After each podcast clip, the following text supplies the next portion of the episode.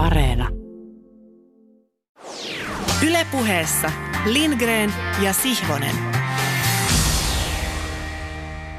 Tervetuloa ystävät ja toverit yli seitsemän vuoden urheilupuhematkan pysähdykselle numero 298. Me keskitymme tänään vammaisurheiluun ja vammaisten henkilöiden oikeuksiin sekä kuulemme tuoreet kuulumiset Tokion paralympialaisista, sillä vieraanamme on kisoista tällä viikolla kotiutunut Suomen paralympiakomitean pääsihteeri Riikka Juntunen. Lämpimästi tervetuloa lähetykseen. Kiitos paljon.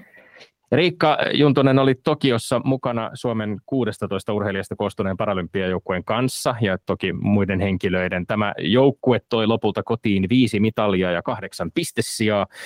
Puretaan näitä urheilijoiden suorituksia hieman myöhemmin tässä lähetyksessä tarkemmin, mutta sitä ennen ihan lyhyesti, mitkä olivat pääsihteerin tuliaiset, omat tuliaiset Tokiosta, millaisin miettein astuit koneeseen kotimatkalle parin viikon kisojen päättyessä? No ihan ensimmäinen fiilis oli, että, että ihan sanattoman ylpeä siitä joukkueesta, joka sinne lähti, että, että paikat on, on tota kivi, ki, valtavan niin kuin työn takana, että, että ylipäätään, että siellä kisoissa ollaan ja meidän joukkueen tavoite, kun sanoit tuossa, että viisi mitalia tuli ja kahdeksan pistessä ja tavoite oli seitsemän, mutta täytyy sanoa, että tälle niin kuin en, en sano, että oltaisiin epäonnistuttu, mutta se, että tavoite oli tosi kova. Ja ehkä se on itselle myös sellainen, että mieluummin mä pistän sen tavoitteen korkeammaksi, kun, kun sitten tota, sille, että se olisi vähän matalampana ja onnistuisi helpommin. Että se, se ei ollut siis sellainen hatusta vedetty tavoite, vaan niin urheilijoiden kanssa keskustelussa ja siinä heidän niin kuin omista, omista tota, lähtökohdistaan ja sitten naps, niin kuin ynnätty, ynnätty yhteen ja katsottu, että tuossa me sitten ollaan. Eli tosi kovalla tavoitteella – ja se, että valtava lajien kirjo, siellä paikan päällä käytiin toki paljon keskustelua Afganistanista, ylipäätään niin pakolaisista, uh, We the 15-kampanjasta. Meillä omassa joukkueessa oli mukana siis näitä, jotka, jotka mitaleita toi yleisurheilijat. Siellä on sellaisia, jotka on ollut niin monet kisat mukana, mutta, mutta et, se, että meillä oli myös ensikertalaisia siellä ja hyvin erilaiset kisat, koska nämähän niin tehtiin poikkeusoloissa. Mä olin itse asiassa eri kuplassa kuin urheilijat. Että tota, ja oltiin niin kuin tosi tarkkoina, että kaksi testiä ennen kuin lähdettiin matkaan ja sen jälkeen joka päivä PCR-testi. Että, et tuota, että ainakin myös sellainen hyvin turvallinen olo siinä vaiheessa, kun tultiin takaisinpäin. Kiitos Riikka Juntonen. Jatketaan paralympialaisista vähän myöhemmin vielä tarkemmin sun kanssasi. Tällä viikolla keskiviikkona vietettiin kolmatta vuotta peräjälkeen Read Hour-tapahtumaa Suomen lasten ja nuorten säätiön käynnistämään kampanjaa lukutaidon edistämiseksi, joka on levinnyt meiltä myös ainakin Ruotsiin, Viroon ja Iso-Britanniaan. Ja itse sen kunniaksi nappasin kirjahyllystä lukutunnin ajaksi tämmöisen Enoch Braterin kirjoittaman kirjan näytelmäkirjailija Samuel Beckettistä, yhdestä suosikkityypeistä ihmiskunnan historiassa, joka alkaa pienellä kertomuksella kriketistä ja elämänhalusta. Mä suomentelen ja lyhentelen pätkää täysin vapaasti itse. Kauniina sunnuntai-aamuna 1960-luvun puolivälissä Samuel Beckett käveli Regent's Parkin poikki kohti Lord's Cricket Groundia. Hän oli matkustanut Pariisista Lontooseen erityisesti Englannin ja Australian välisen testottelun takia. BBC-radioosaston irlantilainen johtaja John Gibson on myöhemmin muistellut, kuinka näytelmäkirjailija oli innoissaan vehreistä puista, laulavista linnuista – hyvien ystävien seurasta sekä kauniista sinisestä taivaasta. Joku seurueesta olikin lausunut, kyllä, tällaisena päivänä on hienoa olla elossa, mihin Beckett vastasi, no, en nyt ihan niin pitkälle menisi.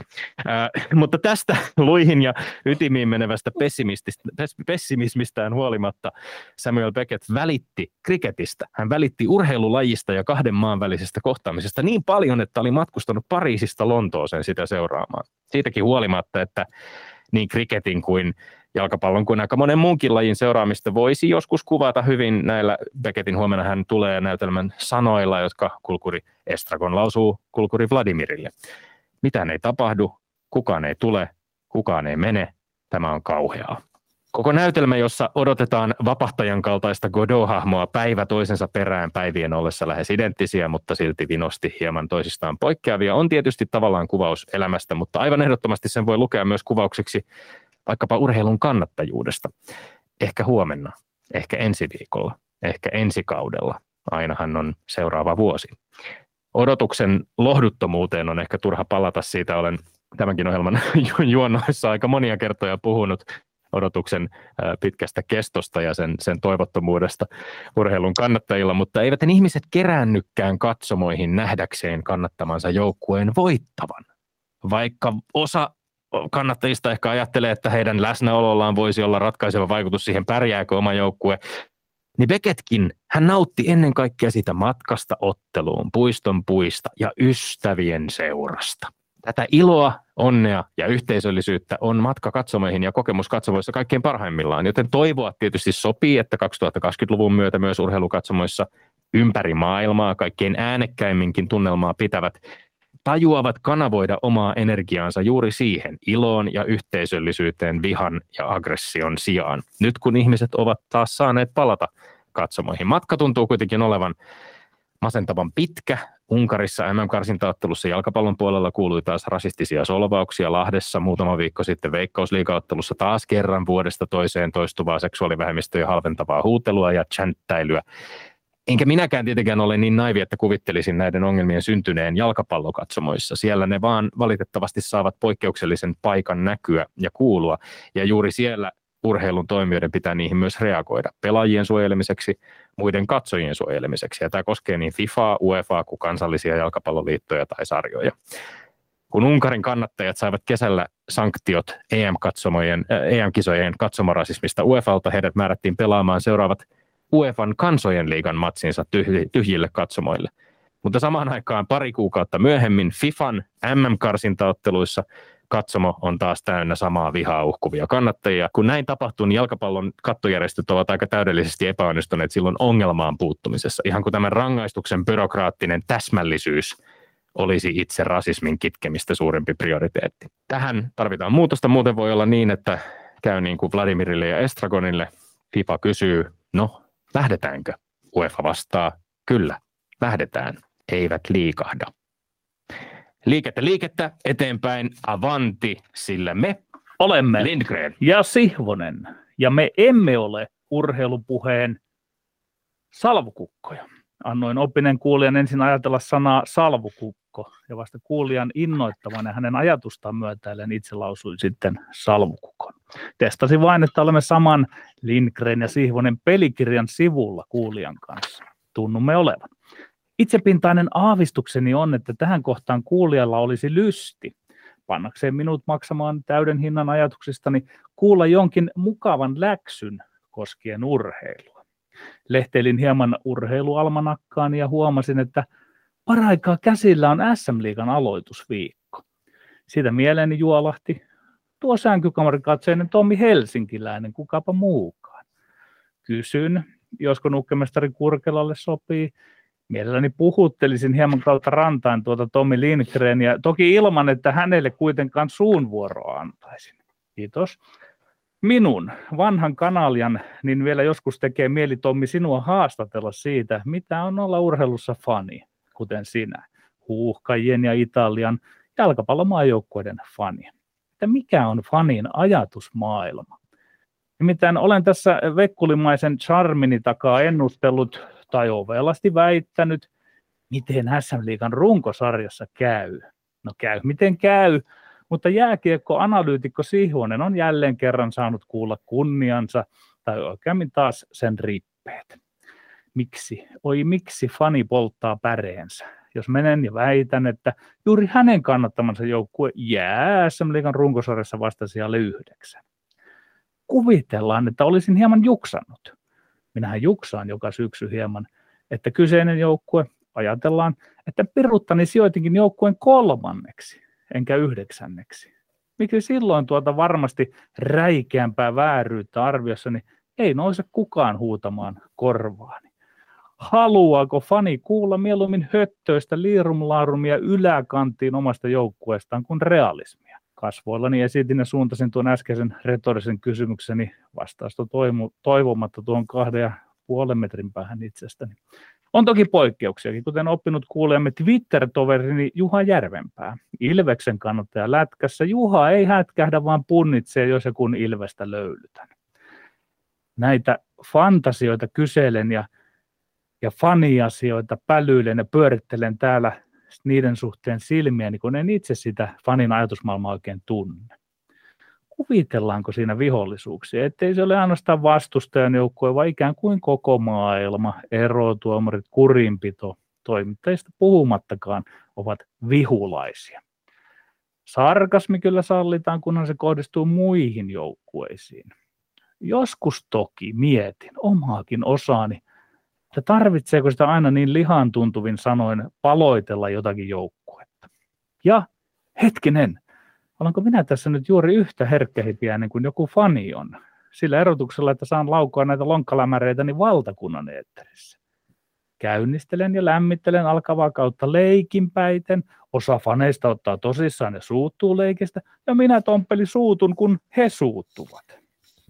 Ei sitä minunkaan tarvitsisi olla heti kuin oksastettu, kun vähän saan tuta kritiikkiä kritiikistä, niin josko porukassa myönnämme, minä ja osa faneista, että olemme hieman hassuja aikuisia.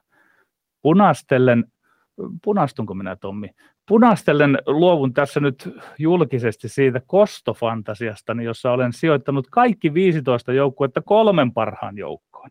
Tai kaikki 15 kolmen viimeisen joukkoon. Katso, miten suu sitten pannaan.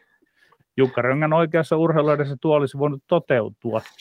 Hieman kuin se yksi lista olikin, jossa ykköseksi oli laitettu muuan Suomen paras jääkiekkotoimittaja, ja seuraavat sieltä lähtivätkin vasta sijasta 4, 5, 6 ja niin edelleen. Tähteellä on arka kysymykseni. Kasvammekohan me koskaan yhdessä ulos siitä, että listoja tehdään? Niistä saadaan parran pärinää vain viikoksi, kunnes pelit alkavat. Niin reilu lätkäjätkä tosin en ole, että palauttaisin takaisin jonnekin ne kaikki määrättömät rahat, joita olen 17 vuoden ajan listojen tekemisestä tienannut. Tästä Petteri tuli mieleen tästä sun hienosta ajatuksesta, tästä, tästä viimeisestä ajatuksesta, hieman nurinkurisesta listauksesta. Viime viikonlopun NFL-kauden äh, Fantasialiigan draft-tilaisuus, johon osa, pääsin osallistumaan taas useampaa vuotta peräjälkeen. Ja kuulin sellaisen ajatuksen, että jos varaustilaisuudessa äh, voisikin joku, joku pelaaja voisi tehdä kiusallaan niin, että varaisi pelkkiä pelinrakentajia joukkueeseensa. Sitten ei olisi mitään järkeä eikä mitään hyötyä, mutta se olisi hyvä kiusaa muille pelaajille. Niin, vähän mitä minä tuossa vähän olin niin kuin fantasiassa, niin, mutta, tuota, mutta nyt jätän sen ja ja kyllähän me seuraavassa sitten käymme toisenlaisen listan kimppuun. Ja kostofantasioihin lemättä myös. Luvassa, kun on väittelymuotoinen, hieman irrotionaalinen hullutus, jossa väittelemme huuhkajien Ranskassa saamasta kritiikistä, Kimi Räikkösen suuruudesta ja Tuomas Sammelvuon maamme sekä suuri ja mahtava lauluinnokkuudesta. Pannaanko Tommi kolikko jukepoksiin ja levy pyöri? Kyllä, tehdään näin. Hyvä. Ensimmäinen väite, sitaatti. Huuhkajia ruoskitaan urakalla Ranskassa, Kanervalle ja Kipparille surkeat arvosanat kirjoittaa Iltalehtiä viittaa ranskalaisen Le Kip pelaaja-arvioihin M-karsintaottelusta Suomi-Ranska. Suhtautuvatko suomalaiset asiantuntijat asiantuntijat riittävän kriittisesti jalkapallomaajoukkueeseen? Kyllä, totta kai suomalaiset asiantuntijat suhtautuvat riittävän kriittisesti. Luen tässä muutaman esimerkin. Saku-Pekka Sundelin iltasanomat. Huuhkajat joutui karuselliin, joka sai katsojienkin päät pyörälle. Suomi jäi pahasti jalkoihin Lionissa. Ari Virtanen HS. Ranska oli täysin ylivoimainen, mutta Kanervan lähestymistapa teki tehtävästä huuhkajille muutenkin hyvin vaikeaa. Timo Innanen MTV Urheilu Twitterissä. Toivion penkitystä en vain ymmärrä, ellei taustalla oli joku kolhu ynnä muuta sellaista alakerran pelillinen johtaja. Tässä on monipuolista kommentointia niin uhkajien pelaajien esityksistä kuin pelaajavalinnoista kuin taktisista valinnoista. Kritiikkiä, joka kohdistuu sekä pelaajiin että valmennukseen. Iltalehdessä on päätetty nyt kauhistella tätä Lekipin arvosanojen kokonaisuutta ottelusta, jota Ranska selvästi hallitsi. Se oli selvästi kaikilla mittareilla parempi. Uhkajien pelaajien keskiarvo oli lehden mukaan 3,9, Le Bleun taas 6,0 ja juuri sen verran parempia he olivat olivatkin. Lisäksi Lekip löysi aivan oikein kentältä Suomen parhaaksi pelaajaksi Urho Nissilän. Nissilä sai pelistä vitosen, samoin kuin muuan Paul Pogba. Kaikki hyvin, tappio maailmanmestarille, mutta kaikki saamat lohkosa kakkoseksi edelleen kuin karsinat on puolivälissä. Eivät, pitäisi olla paljon kriittisempi. Nyt suomalaisen jalkapallon kritiikkilaitos on samassa jamassa kuin suomalaisen lätkän kritiikkilaitos oli ennen maailmanmestaruutta 95. Se oli ikään kuin yhdessä mennään yhtä kautta hommaa lajin hyväksi siihen asti. Mielestäni käsillä on suden hetki, sopiva hetki. Huuhkajat on nyt ylittänyt ratkaisevan kynnyksen pelaamalla EM-kisoissa. Olisi terävämmän kritiikin aika. Ja Kip-lehden arvosanat kolmosta nelosta, maksimissaan vitosta huuhkajille, oli semmoinen näyttö siitä, miten suuren jalkapallokulttuurin maassa toimitaan. Myös Markku Kanerva sai siellä löylyn, arvosanan kolmen. Hän jäi Lekipin arvojakso kauas seiskan saaneen coach Didier Champsin taakse. Kritiikkiä pitää terävöittää. Miksi? Siksi, että samalla kun huuhkajien otettava uusia askeleita pysähtyäkseen ja pysyäkseen siinä pisteessä, missä on nyt, myös koko muun jalkapalloyhteisön, johon media kuuluu, on parannettava. Musta tuntuu, Petteri, että sä eh, luet nyt suomalaisten asiantuntijoiden suhtautumiseksi huhkajiin jotkut ihan täysin sattumanvaraiset silmiisi osuvat näkevykset jossain sosiaalisessa mediassa, vai mihin ihmeeseen perustat? Koska mä en ollenkaan Ei, minä, minä, perustan, tätä vai, minä perustan vaikka niihin, mitä sinä tuossa nyt siteerasit, niin nehän oli vähän semmoista kilttiä vesivelliä, että ei, ei siinä oikeasti otettu tilille, ei otettu valmentajia, ei pelaajia näin, että se on, siinä niin kuin vähän tapaillaan nyt tästä, että ehkä innosta lukuottamatta, niin he vähän niin kuin tapailevat sitä kritiikkiä, olematta kriittistä. tapailevat kritiikkiä. Musta taas tuntuu, että sinä et ihan ymmärrä ja Iltalehti ei ihan ymmärrä sitä arvosteluskaalaa, jolla vaikkapa Lekip-pelaajia arvioi tai jolla vaikkapa Siis Italiassa, kansaa Italiassa. Gazzetto dello Sport arvioi ihan samalla tavalla. Sieltä tulee lähinnä vitosia, kutosia, joskus harvoin ehkä seiska tai kasi. Ja, nyt tästä sitten pitää ottaa kauhistellaan sitä, että ikään herra kuin, Jumala, niin eetoksena. nyt sitten eetoksena malli- mallia. Nämähän ovat vain numeroita. Kyllä, kyllä, mutta se Ne- kuvastaa eivät ne paljon, ei- että ei, ei lähdetä helposti kehumaan. Ei, siis, kyllähän minäkin ymmärrän, että ne ovat vain numeroita, mutta kun se, ne on Missä on lähdetty järjestykseen. helposti kehumaan? Toinen väite. Formula 1-sarjassa Alfa Romeo Tallin kuskina aivan vuoden 2007 maailmanmestari Kimi Räikkönen on ilmoittanut päättämänsä uransa tähän kauteen. Onko Räikkönen yksi kaikkien aikojen suurimmista F1-kuskeista, kyllä vai ei? Ei. Kimi Räikkönen ei lukeudu aivan kirkkaimpaan kärkeen kaikkien aikojen suurimpia mietittäessä. Räikkösellä on 15 eniten GP-voittoja 21 kappaletta kaikista kuskeista F1-sarjan historiassa ja hän tippuu itse asiassa melko pian tuolla listalla yhden pykälän alaspäin, kun Max Verstappen huristelee ohi. Vasta 23-vuotiaana. Kimi Räikkösellä on yksi maailmanmestaruus pelkästään 2000-luvulla enemmän MM-titteleitä ovat ottaneet Fernando Alonso, Michael Schumacher, Sebastian Vettel ja tietenkin Lewis Hamilton. Räikkönen jää varmasti F1-historiaan omanlaisena hyvin erityisenä kuskina, hyvin taitavana sellaisena, joka saavutti paljon menestystäkin, mutta jonka suuruus on osittain enemmän hänen persoonaansa ja tietynlaista urheiluviihdeilmiötä. Urheilullisesti mitattuna Kimi Räikkönen ei ole yksi F1-sarjan kaikkien aikojen suurimmista, ei välttämättä edes suuri suomalainen, vaan ainakin omissa kirjoissani jää edelleen karvan verran kaksinkertaisen maailmanmestari Mika Häkkisen taakse.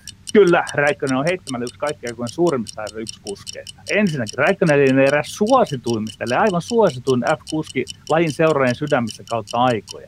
Toiseksi, hänellä on pohjakorttinaan se, että hän on maailmanmestari. Hän on maailmanmestari. Kolmanneksi, noiden edellisten yhdistelmä, vain yksi maailmanmestaruus, mutta silti lähes käsittämätön asema pitkäaikaisena suorastaan kulttihahmona varikolla radan lehdistötilaisuuksissa.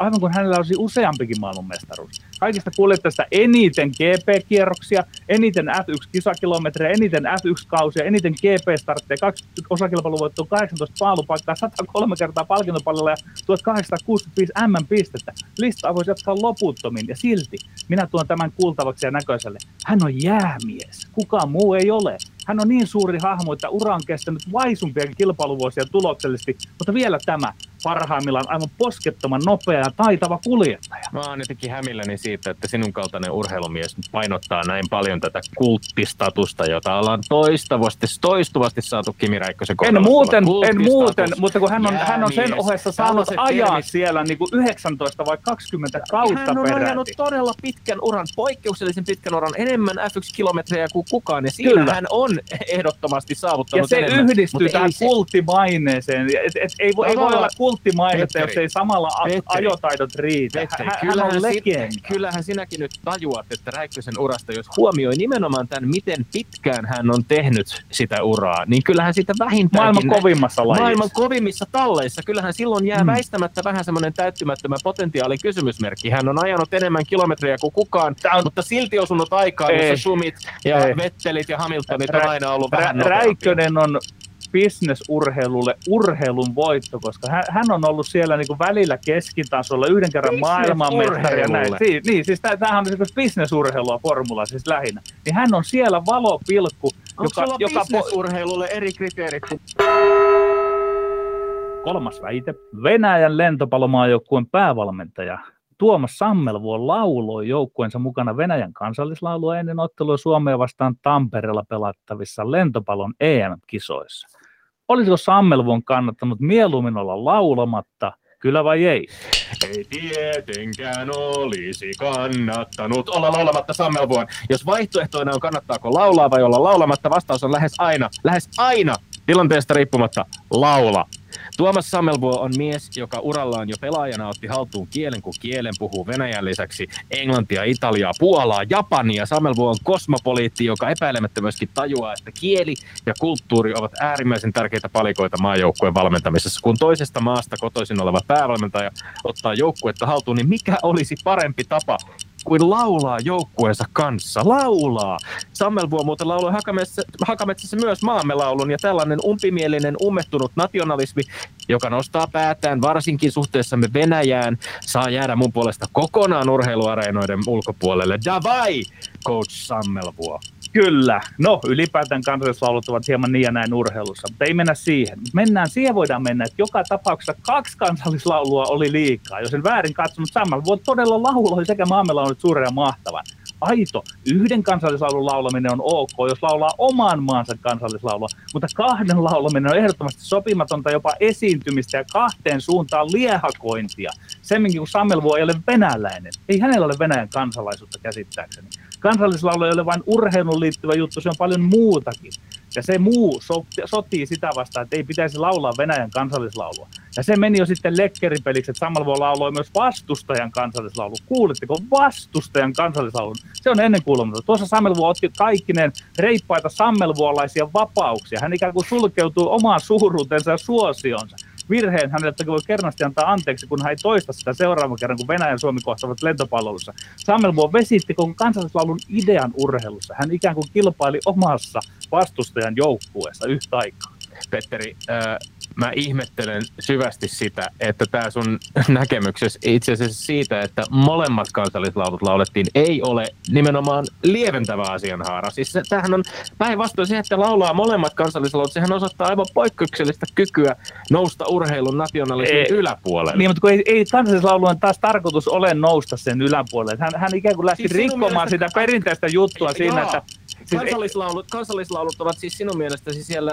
Ei nehän ovat tähän Atin, ne, nehän, ovat, nehän ovat, että siinä vedotaan siihen niin vähän niin kuin, niin, niin, siis en mä sitä niin toivo, mutta niin ne on siellä. Ja sitten ei tämä, että laulaa siis, eihän voi sekä laulaa vastustajan että omiensa voi, puolesta. Juuri niin kuin siis, hän teki. Siis, niin, se oli niin, aivan minä kritisoin sitä. ja hienoa. Ei, ei, ei, Miten se, hienoa, jos voisi oli esiintymistä. Kansallislauluihin voisi yhtyä pelaajat tai valmentajat siitä riippumatta, minkä, peli, minkä joukkueen pelipaita on päällä. Niin, siis tämähän on vaan aivan loistavaa. Parempi on lopettaa kansallislaulut kuin se, että vesittää se tämmöiseksi niin pelleilyn arainiksi minun mielestä. Nyt, nyt siinä nyt vesitettiin se, mikä mä, voisi niin mieluummin sitten olla hän siis, mä, Riikka Juntunen, sitten se olisi sinun tehtäväsi setviä meidän paremmuutta, että kohta kohdalta ja aina piste toiselle, että jos haluat yrittää jännitystä säilyttää, että näyttää, että toinen veisi on heti 2-0, niin voi hypätä vaikka yhden väitteen yli sieltä, mutta kaikki on sinun käsissä, niin ole hyvä ja tee paremmuus meille, meidän välillä.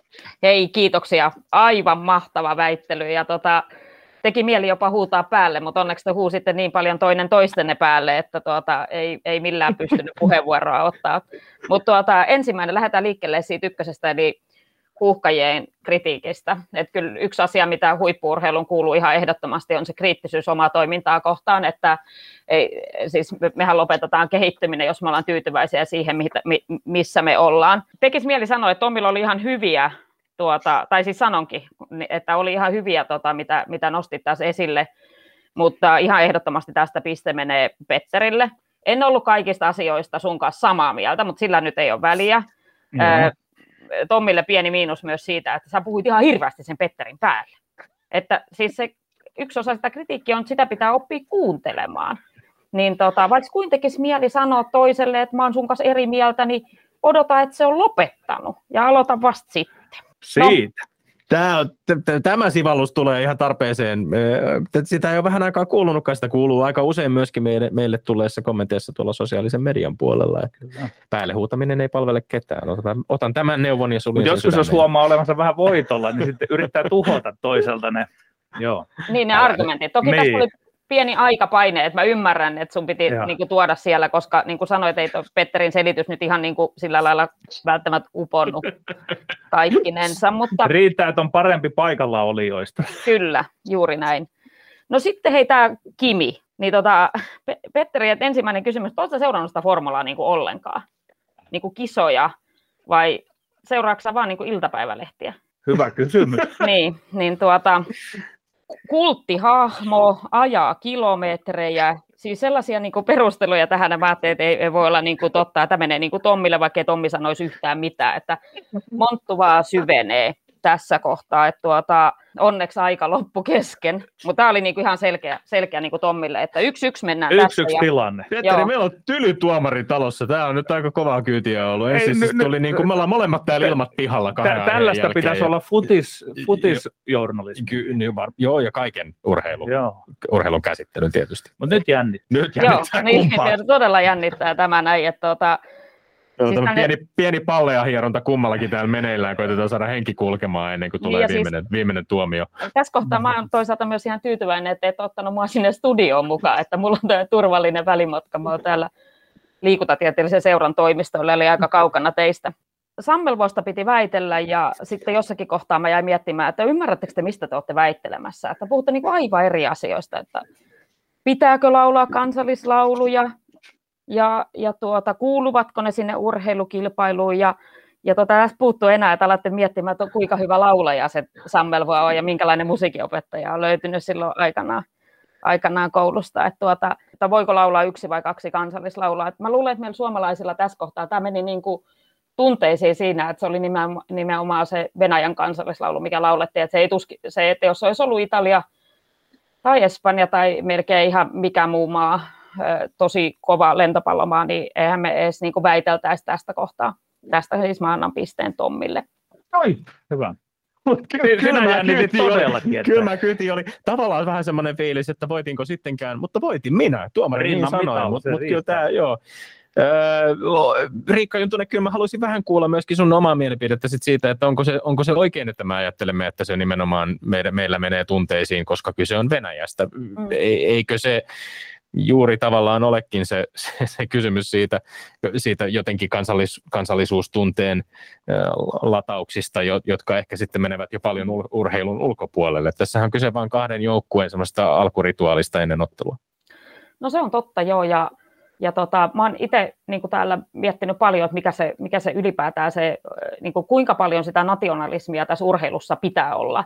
Ja pönkitetäänkö me sitä tällä niin kuin lipuilla ja kansallislauluilla ja ja joo, kyllä, ja joo, Suomi on juostu maailman kartalle, että, että se on ollut niin eri maiden historiassa vahvasti mukana, mutta mikä on, niin kuin, mihin kohtaan ne kuuluu? Et, et totta kai se, että et voitat ja siniristilippu nousee salkoon ja se on, se on, niin kuin, se on ihan käsittämättömän hieno juttu ja siitä voi olla, se voi olla niin kuin ylpeä niin, että anteeksi, mistä silloin ollaan ylpeitä. Että onko mä ylpeä siitä, että mä oon suomalainen, onko mä ylpeä siitä, että suomalainen urheilija voitti, vai, vai niin kuin, että mikä on se, että mistä me silloin ollaan. Mutta se herättää tunteita, ja, ja urheiluun kuuluu tunteet. Se on niin kuin ihan, ihan niin kuin, näin se pitää ehdottomasti ollakin, mutta mutta kyllä mä sanon tähän niin kuin Sammelvuolle, että, että hän valmentaa joukkuetta, hän osaa maan kielen ja toisaalta myös sellainen, niin kuin, miten se on, miten sanotaan, että sen lauluja laulat, kenen leipää syöt, että tässä varmaan niin kuin konkreetti, niin kuin hyvin konkreettisesti tuli,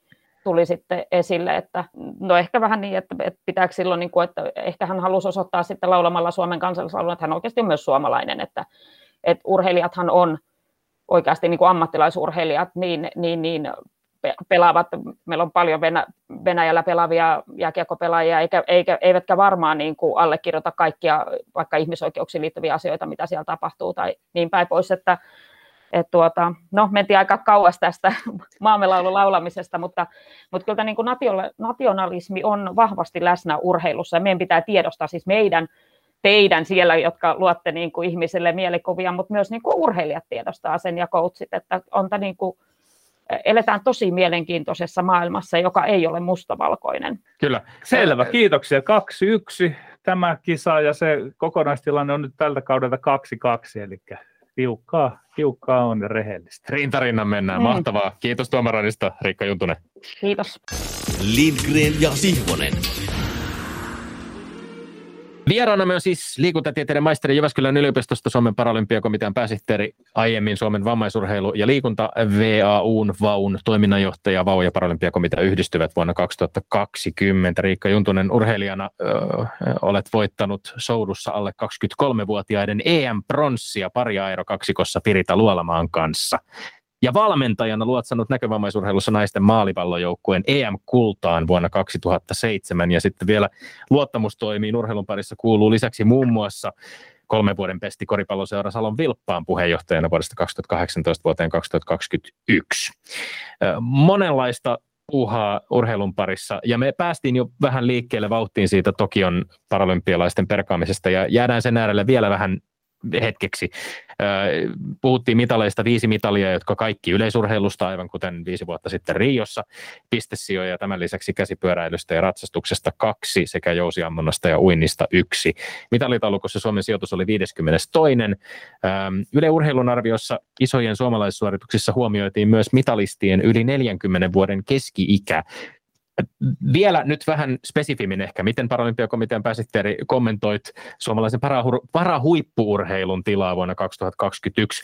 Missä mennään, jos peilataan nyt tätä, tätä ehkä matkaa, joka on kuljettu paralympialaisissa vuosikymmenten ajan ja sitten tietysti erityisesti 2000-luvun kisoissa? No joo, 2000-luvun kisoja leimaa se, että maita on mukana enemmän kuin koskaan aikaisemmin. Et näitä ja sitten ensimmäisiä paralympialaisia, jotka oli niin kuin pienten niin kuin oli tosi vähän osallistujia, niin ei näitä oikein samoiksi kisoiksi voi verrata. Toinen asia on, että paralympialiikehän on syntynyt sodan jälkeiseen Eurooppaan, ja toinen maailmansota, eli sodasta kuntoutuvat nuoret miehet, on ollut se, mistä on lähdetty liikkeelle. No me ollaan Suomessa tällä hetkellä aivan toisessa tilanteessa kuin silloin, mikä on tosi hyvä asia, mutta meillä on paljon sota, sotia käyviä maita maailmassa, ja tämä näkyy paralympia kisoissa, eli, eli meillä on maita siellä, jos, jotka, jotka käyvät sotaa, ja he, he ovat edelleen siinä niin kuin kuntoutuksen maailmassa mukana, ja, ja se näkyy siellä, ja mun täytyy sanoa, että tässä kohtaa niin niin, niin mä oon ihan valtavan iloinen, että meillä ei, ole, niin kuin, meillä ei tule urheilijoita sieltä niin kuin sodan kautta. Tämä, niin kuin, liittyen tähän kysymykseen, että miksi meillä on niin pieni joukkue ja, ja missä mennään, niin tämä on niin kuin yksi syy siihen, että meillä ei vaan kerrassaan niin kuin, tuu sellaista nuorten miesten ja nuorten naisten ryntäystä, mutta tämä on ihan valtavan hyvä asia. No e, jos, jos me puretaan sitten vähän tätä niin kuin vammaisurheilun tilaa laajemmin, sä puhuit tästä näkyvyydestä, paraurheilijoiden taloudelliset edellytykset varmaan ovat kuitenkin ihan selkeästi mitattuna tutkitustikin kasvaneet, kun huomiota on tullut lisää, suuren yleisön kiinnostuskin on kasvanut. Meillä on Leopekka Tähti on palkittu vuoden urheilijana, paralympialaisten TV-lähetysten tuntimäärät kasvaneet ja, ja varmasti se vammaisurheilun kokonaiskuva nähdään myöskin voimakkaasti tämän huippuurheilun linssin läpi, mutta kun puhuit juuri niistä haasteista, että miten, miten saadaan ohjattua sitten urheilijat harrastusten pariin seuroihin ja muuten, niin, niin millaiset on ne, ne olosuhteet tai toimintaedellytykset niillä ihmisillä, jotka eivät kilpaile välttämättä päästäkseen maailman huipulle ihan tavallisilla kaikenikäisillä urheilun harrastajilla? No se on ehkä tällä hetkellä kiinni sattumasta. Eli tuota, mutta sen verran sanoa, että meidän suomalaisessa urheilujärjestelmässä on sellainen hassu juttu, että me ollaan niin kuin onnistuttu, palaan tästä niin kuin huippuurheiluun, että me, me niin kuin se parahuippuurheilu nähdään siellä niin kuin, ja voidaan puhua rinnakkain olympialaisista ja paralympialaisista. Ja kun se parahuippuurheilu, se on se kaikkein kallein asia, niin miten me niin kuin se pystytään hoitamaan näin hyvin, kun sitten taas niin kuin itse, jos mä niin kuin oikeasti mietin sieltä kaikkien lapsien mahdollisuus liikkua, niin sehän on sitä perusseuratoimintaa, että me, me vaan niin kuin mietitään olosuhteita ja miten meille pääsee ja maksuja ja avusta ja tehdä yhteistyötä kuntien kanssa, niin sen hintalappu on niin paljon pienempi. Ja se olisi niin kuin minun järjellä ajateltuna, niin se olisi paljon helpommin tehty. Ja tällä hetkellä se on vähän kiinni siitä, että satutko soittamaan oikeaan seuraan, missä sitten, että kuka sitten sulle vastaa ja miten otetaan vastaan. Että meillä on ihan loistavia esimerkkejä siitä, että on sanottu, että tänne vaan, tänne vaan, ja sitten taas on niitä, jotka ensimmäisen kerran sanotaan, että joo, ei me kyllä oikein tiedetä, mitä sun kanssa tehdään. Ja sitten se jää ehkä se liikunnan kokeilu siihen. Me ollaan nyt viisi vuotta järjestetty tämmöistä valttiohjelmaa, jossa me etsitään vammaisia lapsia ja nuoria, joilla ei ole harrastusta. Ja tota, sitten meillä on yli 20 oppilaitosta eri puolilta maata mukana, ja me, me sitten otetaan niin opiskelija ja lapsi, ja sitten he tapaavat ja lapsi kertoo, että mitä minä haluan tehdä ja opiskelija katsoo, mitä meidän paikkakunnalla voi tehdä. He menee yhdessä kokeilemaan niitä ja katsomaan. Ja tämä on sillä lailla, että kun sellainen 300-400 lasta per vuosi osallistuu tähän, ja me ollaan sitten totta kai vähän kiinnostuneita siitä, että mitä tapahtuu sen jälkeen, niin yli vuosi tämän kokeilun jälkeen, tai siis vuosi kokeilun jälkeen, niin yli puolet lapsista edelleen harrastaa liikuntaa.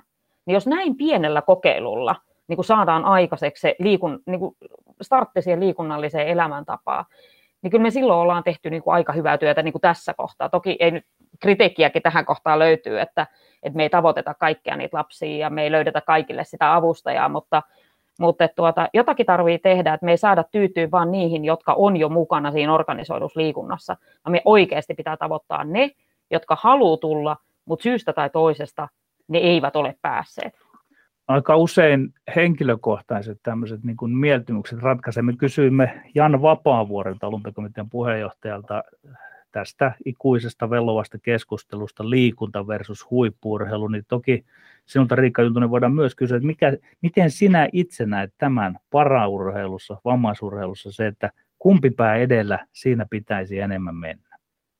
Ai ja kato, mä sujuvasti laitan ne samaan lauseeseen, mutta, mutta tuota, Ää, niin, mä en siis näe näitä vastakkaisina asioina, mutta mun täytyy sanoa, että meillä ei ole yhtään huippuurheilua, jossa meidän liikuntapohja ei ole kunnossa. Jos meillä ei ole sitä seuraa, jos meillä ei ole kansalaistoimintaa, niin meillä ei, ole, meillä, meillä ei vaan kerrassa ole yhtään ainuttakaan huippua. Eli kyllä niin kuin sen täytyy olla, sen pohjan pitää olla laaja, sen pitää olla vakaa, sen pitää olla, se, se on niin kuin iso laiva, joka menee eteenpäin. Miksi mä sanon näin, niin on, on se, että sinne liikkujan polulle pitää päästä tulemaan, jotta sieltä pääsee hakemaan niitä omia mahdollisuuksiaan. Se pitää olla myös sillä lailla, että siihen liikuntaan liittyy todella vahvasti semmoinen niin kuin, osallisuus ja se, että minä itse voin valita, mitä minä teen. Ja tämä on, niin kuin se, tämä on YK vammaisten ihmisten ihmisoikeussopimuksesta ihan se kaikkein olennaisin asia, että ihminen itse voi valita.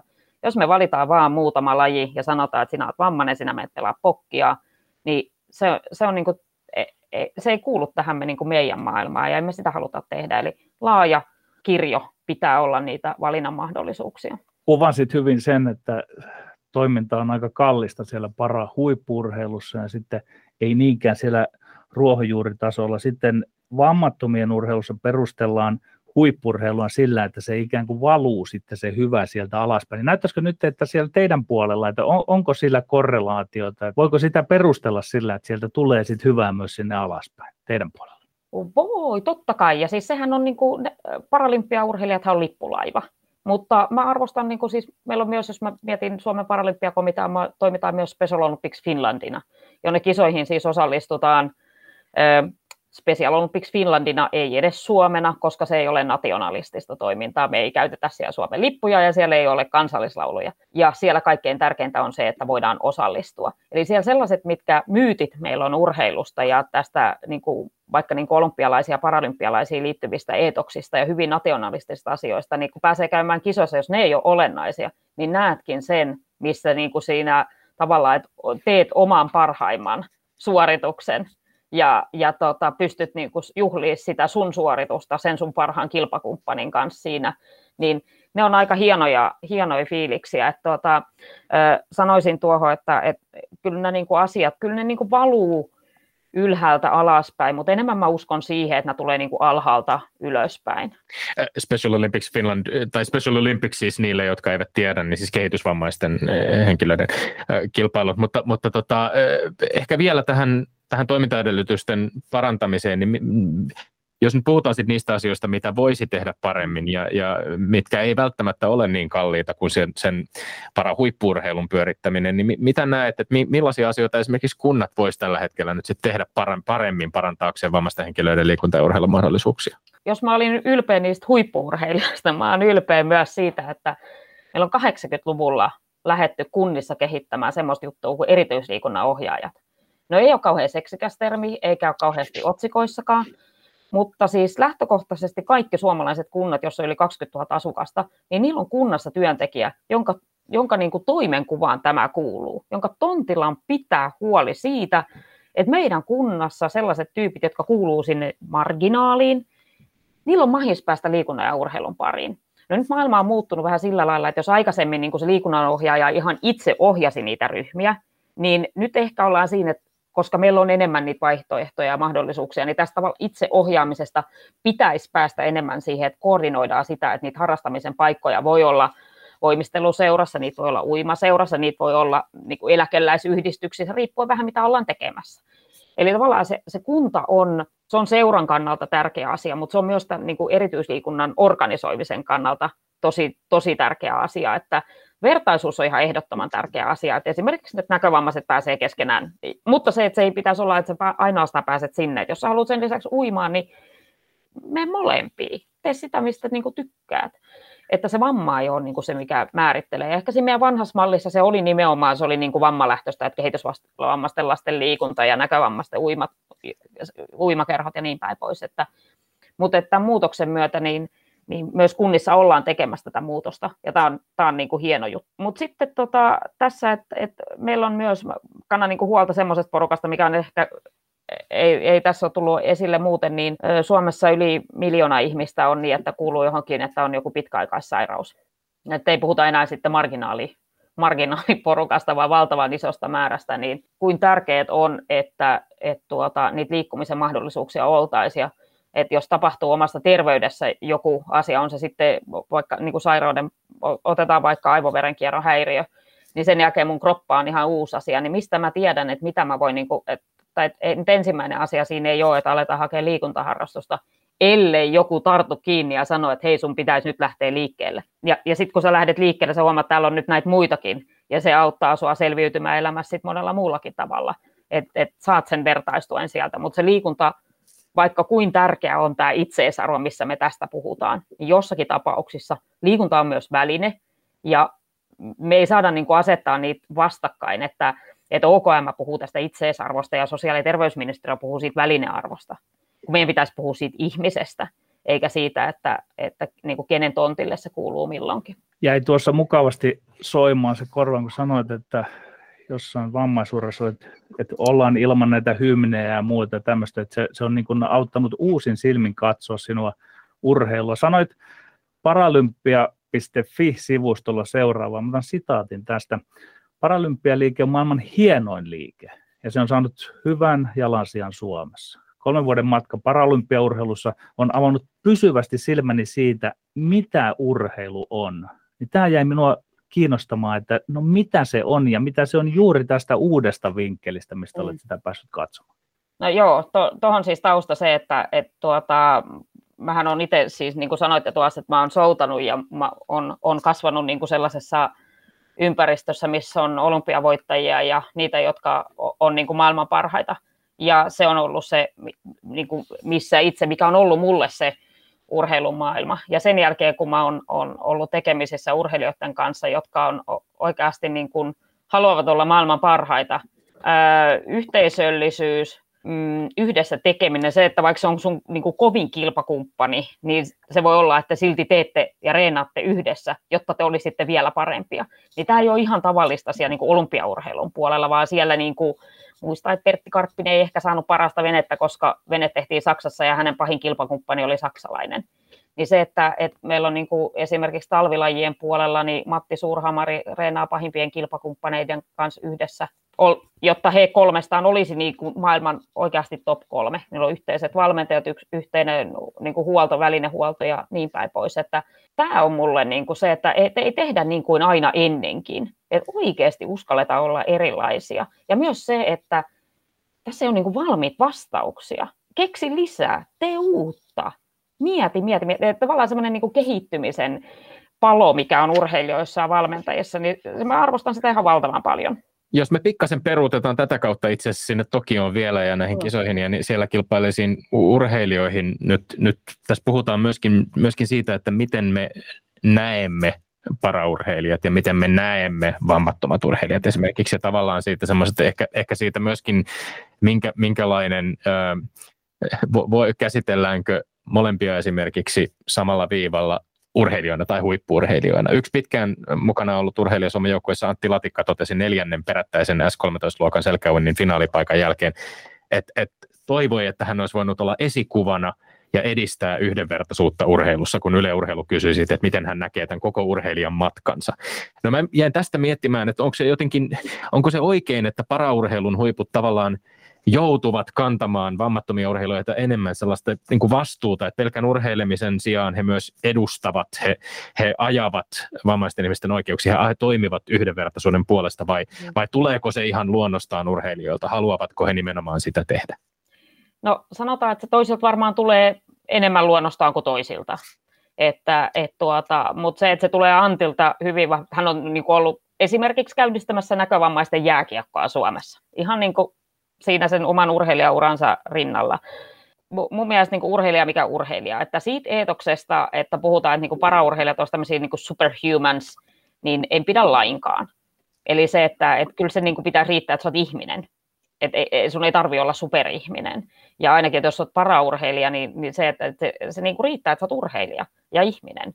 Et, etkä mikään sitten semmoinen niin korokkeelle sitä varten nostettu super Onko tä, tämä nyt, jos palataan siihen kansainvälisen paralympiakomitean käynnistämään We the 15-kampanjaan, onko siinä kyse myöskin juuri siitä, että tavallaan semmoisesta ajattelutavan muutoksesta myöskin, että me ei suhtauduta myöskään paralympialaisissa urheileviin huippuurheilijoihin se, sella, tällaisella tavalla, niin kuin kuvasit, että se tavallaan ylistämällä niin, niin kuin, tolkuttomasti yli, yli-ihmisiksi. Niin, niin, sitä sanotaan ylistämällä alistamiseksi. Mm. Että, no, mä toivon, ja mun mielestä kampanjan lähtökohta siihen, että no, nostetaan esille ei vain paraurheilijoita, vaan siis We the 15, eli se 15 prosenttia väestöstä, jolla jolla on vamma ja, ja tota, se on siis paljon enemmän kuin paraurheilijat. Itse asiassa mm. paralympialaisiin on tosi tiukka, ketkä sinne pääsee. Se ei ole kauhean avoin, eli sulla täytyy olla tietty minimivamma siihen omaan lajiisi, jotta ylipäätään pääset sinne mukaan. Mutta tota, se, että kansainvälinen paralympiakomitea ottaa muita mukaan kampanjaan ja nostetaan niin kuin yhdessä esille se, että yhdessä Tämä on niin kuin asia, joka meidän pitää tehdä yhdessä. Ja se, että mä näin siitä videosta ja tästä niin kuin alustuksesta sen ö, osallisuuden ja meidän äänemme kuuluu, asian ja tuota, se, että sille pitää antaa, niin kuin, että sen äänen pitää nyt nosta, nousta, nousta tota, esille. Mutta se, että kyllä siinäkin on niin kuin kriittisiä ääniä, esimerkiksi tämmöinen kuin David Howe, kanadalainen tutkija, niin David nosta, nosti esille, että hänen mielestään tämä oli taas niin kuin semmoinen niin kuin ylistyshuuto, että, että tota, siihen oli tuotu kaikki stereotypiat, ja, ja tota, se ei ollut se, mitä olisi pitänyt tehdä. Mutta tästä mä tykkään. Tällä kentällä on lupa sanoa mitä mieltä sä oot. Jos oot eri mieltä, niin sano ääneen. Että ei me, me, ei me eteenpäin, jos me niinku nyökytellään ja hymistellään. Että, et tuota, ainoa tapa olla parempi on, että, että meillä on niinku kriittisiä ääniä ja, ja tota, kuunnellaan toisiamme. Joo.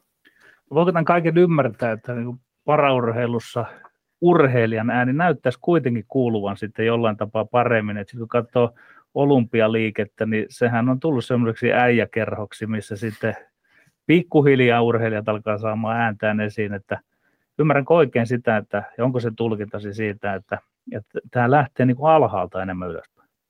No varmaan jos kysyt meidän urheilijalta, että onko ne tyytyväisiä, että niitä kuunnellaan, niin ei ne varmaan, ei, varmaan voisi kuunnella enemmänkin. Että kyllä se, se, se ääni tulee sieltä, että eihän ikinä olla tyytyväisiä siihen, että aina siellä on se joku liitto tai paralympiakomitea, joka, jonka toiminnassa ei ole riittävästi kuunneltu urheilijoiden ääntä. Ja tota, mutta siis pyrkimys on siihen ja halu on, on siihen, että meillä ihan oikeasti on niin kuin, ö, urheilijat ja vammaiset itse, itse tota, äänessä ja tekemässä asioita. Ja, ja tota, se ei ole itsestään selvää, se ei ole helppoa. Urheilumaailma on sen lisäksi, että se on miehinen, se on hyvin heteronormatiivinen, siellä erilaisuus, jos mun maailmassa erilaisuus on rikkaus niin voin sanoa, että tässä urheilumaailmassa ylipäätään niin erilaisuus ei, ei, ei todellakaan ole rikkaus, vaan että se nähdään niin kuin tosi vaikeana asiana.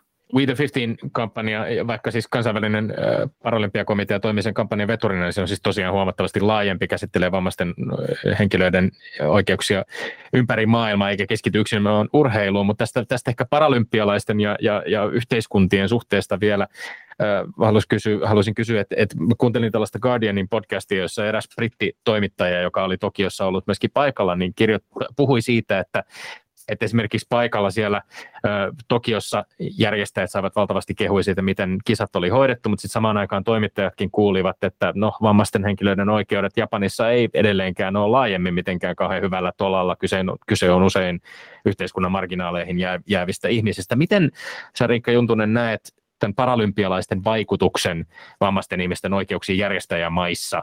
Onko siitä esimerkiksi olemassa tutkittua tietoa, miten se on vaikuttanut?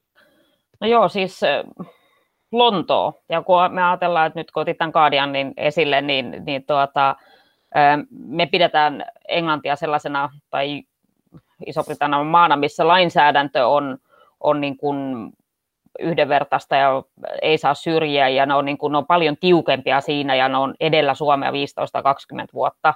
Mm. Ja heilläkin tapahtui iso muutos esimerkiksi vammaisten työllistymisessä. Ja työnantajat koki, että, että meilläkin voisi olla mukana. Eli sellainen niin kuin asenteellinen muutos tapahtui siellä Englannissa, missä lähtökohtaisesti jo tilanne oli tosi hyvä ja, ja tota, Japani, jossa se tilanne ei ole hyvä. Nyt tietysti tämä on niin kuin eri asia, tuonnehan nyt ei tullut urheilupaikoille sellaista festaria, mikä Lontoo oli, mutta, mutta se, että ihmiset on seurannut tosi paljon kisoja telkkarista, ja paikalliset niin kuin japanilaiset, ja, ja kyllä mä toivon, että se legacy tulee olemaan siellä, että se vammaisten ihmisten asema muuttuu, muuttuu ja siitä tulee tuota parempi, mutta mä voisin kuvitella, että ensi maaliskuussa, kun on menossa Pekingiin, niin niin mä olen edellisen kerran ollut siis 2008 kesäkisoissa siellä, ja äh, niin kuin ainoat kiinalaiset vammaiset, joita näin, niin oli urheilijat, että siellä niin kuin katsomoissa ei ollut yhtään vammaisia ihmisiä katsomassa niitä, niin kyllähän se jonkun kertoo, ja mä voisin kuvitella, että tilanne nyt ei hir- hirveästi ole muuttunut, muuttunut tuota, näiden vuosien aikana, toivottavasti ole väärässä.